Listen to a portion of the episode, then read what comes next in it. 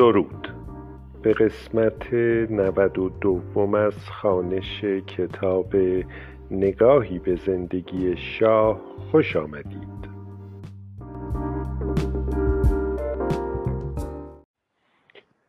تا آنجا خواندیم که از چند سال پیش از زمان برکناری پاکروان گروهی اقتصاددان تکنوکرات و بانکدار درجه یک از مهدی سمیعی و خداداد فرمان فرمایان تا رضا مقدم و علی نقی عالی خانی گاه با حمایت شاه و زمانی به همت ابتهاج مشاغل کلیدی برنامه ریزی و بانکداری ایران را به دست گرفته بودند. در گزارش مفصل و پرمغزی که رابرت کندی تهیه کرده بود این گروه را انسانهای نوین ایران نامیده بود. این گزارش زمانی تهیه شد که رابرت کندی سناتور شده بود. چندی پس از مرگ برادرش جان رابرت از وزارت دادگستری استعفا داد و در انتخابات سنا شرکت کرد و نمایندگی ایالت نیویورک را در سنای آمریکا عهدهدار شد. به دستور او که در آن زمان در تدارک شرکت در فعالیت‌های انتخاباتی ریاست جمهوری آمریکا بود محققان دفترش وضعیت ایران را پس از اصلاحات شاه ارزیابی کرده بودند. نتیجه کار این محققان گزارش انسانهای نوین و چالشهای سیاست خارجی آمریکا بود. در آن ادعا شده بود که این انسانهای نوین میهن پرست سفت و سختند اما دیگر دلباخته مصدق و جبهه ملی نیستند. به علاوه در این گزارش آمده بود که این انسانهای نوین اغلب در بهترین دانشگاه های آمریکا و اروپا تحصیلات عالی کردند بسیاری از آنها در معتبرترین مراکز علمی و بانکی دنیا مستر مشاغلی مهم بودند و با این حال امنیت و اعتبار همزاد این مشاغل را واگذاشتند و به میهنشان بازگشتند. در واقع در آن سالها نوعی فرار مغزهای منفی آغاز شده بود. اگر امروز ایران از بابت شمار مغزهایی که از مملکت فرار می کنند در جهان رتبه نخست را به دست آورده در آن سالها بسیاری از مغزهای ایرانی که بعد از پایان دوران آموزش در آمریکا و اروپا مانده بودند پس از چندی به سودای خدمت به ایرانی که دوستش می داشتند و نیز به لحاظ فرصتهای حرفه‌ای فراوان به وطن بازگشتند. این طبقه تکنوکرات نوین طرحی جامع برای تقویت صنعت در ایران در انداخته بود. برادران خیامی را می‌توان یکی از بهترین مصادیق موفقیت این طرح دانست این دو برادر پردرایت و سخت کوش کار خود را در گاراژ کوچکی در شهر مشهد آغاز کردند پس از چندی شرکت ایران ناسیونال را تأسیس کردند که در آغاز عمدتا قطعات وارد شده از انگلستان را منتاج می کرد. اما پس از چندی ایران ناسیونال به یکی از موفقترین نهادهای صنعتی نه تنها در ایران که در خاور میانه بدل شد. به گفته محمود خیامی در میانه دهه پنجاه ایران ناسیونال حتی با صنعت ماشین سازی کره جنوبی رقابت و برابری می کرد در آن زمان ایران ناسیونال و شرکت‌های تابع آن دوازده هزار کارگر و کارمند در استخدام داشتند و سالی 136 هزار خودرو تولید می کردند. اگر در آغاز 80 درصد اجزای هر اتومبیل از خارج وارد می‌شد در آستانه انقلاب تنها 20 درصد قطعات وارداتی بود به علاوه در آن زمان 120 شرکت دیگر هم تأسیس شده بود تا قطعات و خدمات مورد نیاز ایران ناسیونال را تأمین کند. محمود خیامی که از غذا در قربت توانست ثروتی حتی بیش از ایران به دست آورد و هرگاه در مورد ایران سخن می‌گوید هنوز هم ترکیبی شگفت از اندوه افسوس و مهر به وطن در گفتارش نمایان است می گفت اگر این انقلاب نمی‌شد ایران ناسیونال امروز همتراز صنعت خودروسازی کره جنوبی بود. او در این حال بارها در این گفتگوها به تأکید می گفت که ایران ناسیونال همواره به حمایت جدی شاه تکیه داشت. اما به رغم واقعیت این حمایت و نیز به رغم هواداری و تشویق جدی شاه از رشد صنایع و تقویت بخش خصوصی در ایران در او گرایشی به اقتصاد دولتی هم وجود داشت. بارها ادعا می کرد که از همه سوسیالیست ها سوسیالتر است و از همه انقلابیون انقلابی تر به اقتضای همین دولت زدگی بود که نخستین دانشگاه خصوصی ایران دانشگاه ملی دیروز یا بهشتی امروز که به کمک و حمایت مستقیم و جدی شاه تأسیس شده بود اجبارا و برخلاف میل مؤسس آن دانشگاه دولتی شد. به علاوه شاه به تأسیس نخستین شبکه تلویزیون در ایران که آن هم به همت بخش خصوصی و حبیب ثابت تحقق یافت کمک فراوان کرد. اما کمتر از ده سال پس از آغاز کار شبکه آن هم به رغم میل مؤسس آن دولتی شد. از دیگر مصادیق این سیاست دولت زده دولتی کردن معدن مس سرچشمه بود که به همت خانواده رضایی به راه افتاده بود. آن هم پس از آنکه چندین شرکت اروپایی و آمریکایی معدن را خریدند و پس از مدتی آن را به سان معدنی عمدتا بیفایده واگذاشتند. به مجرد روشن شدن ابعاد عظیم مثل موجود در این معدن که به روایتی آن را به دومین معدن بزرگ دنیا بدل می کرد بدون آگاهی و موافقت رضایی ها معدن دولتی اعلام شد. شاه از سوی از سیاست صنعتی کردن مملکت دفاع می کرد اما در این حال اتحادیه کارگران یا کارفرمایان مستقل را بر نمیتابید. از سوی مخالف اتحادیه های مستقل کارگری بود از سوی دیگر هم قانون کاری در دهه پنجاه به تصویب مجلس رساند که حقوق کارگران را به توازی برخی از کشورهای پیشرفته سرمایهداری تعیین و تأمین می کرد و هم او ناگهان بی هیچ مشورت و اطلاع قبلی دستور می‌داد که صاحبان صنایع باید قسمتی از سهام شرکت خود را به کارگران بفروشند. به گمان خودش این نیز حرکتی از جنس دیگر حرکتهای سوسیالیستیش بود. به همین خاطر سالهای واپسین سلطنت شاه هم شاهد رشد صنعت و بخش خصوصی بود و هم شاهد فرار سرمایه های صنعتی به خارج از ایران.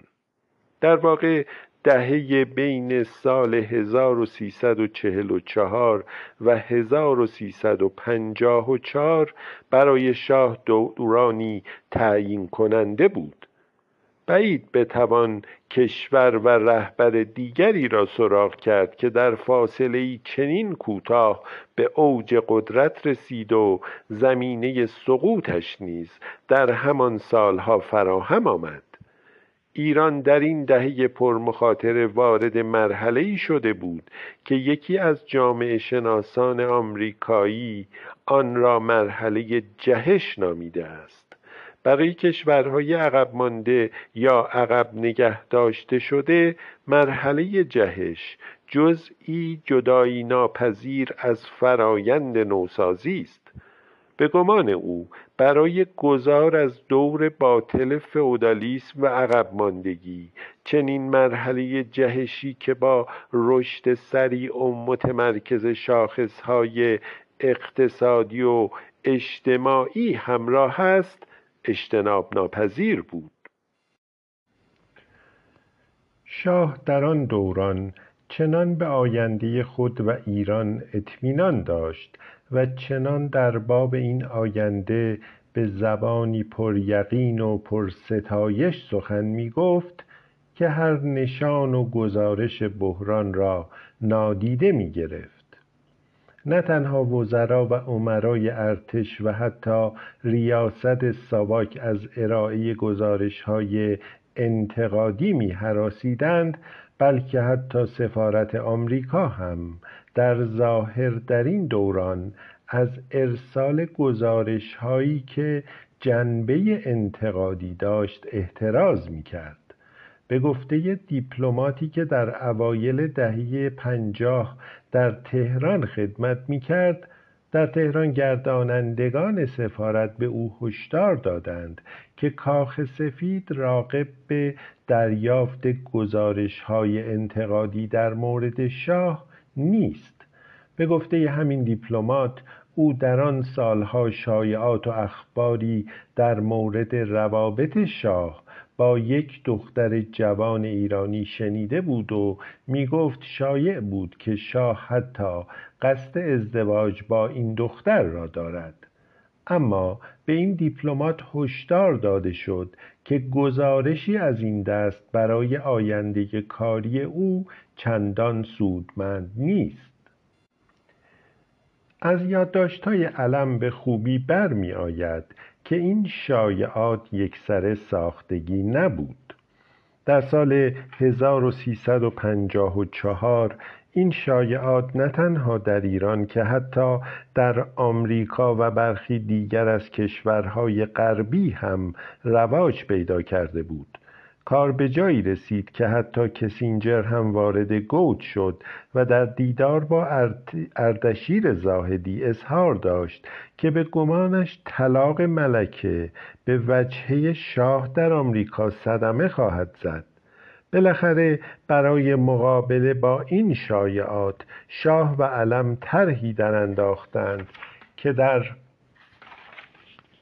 آن برای دختری که در یادداشت‌های علم از او به عنوان گیلدا یاد شده همسری پیدا کنند و ترتیبی فراهم آورند که عکس این ازدواج در مطبوعات کشور به چاپ برسد و به گفته علم شاه مصر بود که حتی ترتیبی داده شود که ملکه هم این مقالات و تصاویر را ببینند. البته این پایان ماجرای گیلدا نبود. پس از پایان گرفتن روابطش با شاه او با تیمسار محمد خاتم فرمانده نیروی هوایی وقت ایران و داماد شاه رابطه ای سخت عاشقانه پیدا کرد. در آن زمان خاتم که زمانی از او به عنوان یکی از افسران برجسته مملکت یاد می‌شد به سان یکی از فاسدترین عمرای ارتش ایران شهرتی سوء پیدا کرده بود. می‌گفتند هیچ قراردادی در نیروی هوایی نبود که او حق و حسابی از آن طلب نمی کرد نه تنها خود شاه بلکه مطبوعات غرب و حتی سنای آمریکا هم از ابعاد این فساد خبردار بودند. در 17 خرداد 1354 روزنامه نیویورک تایمز از روابط نزدیک بین خاتم و قهرمان پرآوازه CIA روزولت پرده برداشت. به روایت همین روزنامه شرکت نورتروپ که روزولت از جمله کارچاق کنان آن بود توانسته با تکیه به روابط خاتم و روزولت به یکی از مهمترین مقاطع کاران نیروی هوایی ایران بدل شود. در مقاله دیگری همین روزنامه ادعا کرد که در یک قرارداد دیگر خاتم و شریکش در ازای قراردادی که نیروی هوایی ایران به مبلغ دو و دو دهم میلیارد دلار با شرکت گرومن بسته بود رشوهی 28 میلیون دلاری دریافت کرد. کار این ماجرا بیخ پیدا کرد و بالاخره به کنگره آمریکا کشید در گزارشی که در سفارت آمریکا در تهران تدارک شده بود خاتم به عنوان رئیس مافیای هوایی ایران معرفی شد گفته شده بود که او و همدستانش از هر قرارداد نیروی هوایی حق و حسابی دریافت می کنند.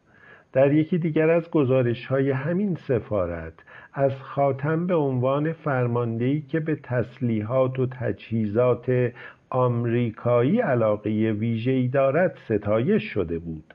در ضمن ادعا شده بود که خاتم می‌تواند جلوی برخی از تصمیمات افراطی شاه را بگیرد. گزارش دیگری که گویا سبب نگرانی شاه هم شده بود به این نتیجه رسیده بود که در صورت بروز اتفاقی ناگهانی برای شاه خاتم تنها کسی است که خواهد توانست اوضاع ایران را نظم و نسق ببخشد و زمام امور را به دست بگیرد. در 21 شهریور 1354 تیمسار خاتم در نتیجه سانحه‌ای درگذشت. هواپیمای بیموتوری که او خود هدایتش را به عهده داشت و پرواز آن از ورزشهای محبوبش بود به کوهی اصابت کرد و خاتم در جا درگذشت. در تهران بلافاصله این شایعه رواج پیدا کرد که توطئهای در کار بود. می‌گفتند شاه در این کار دست داشت. می‌گفتند شاه گزارش آمریکایی ها در مورد جنم و توانایی های خاتم را دیده و از آن به حراس افتاده. در سالهای بعد از انقلاب برخی از طرفداران سلطنت در ذهن خود توطعه یکسر متفاوت صورت بندی کردند.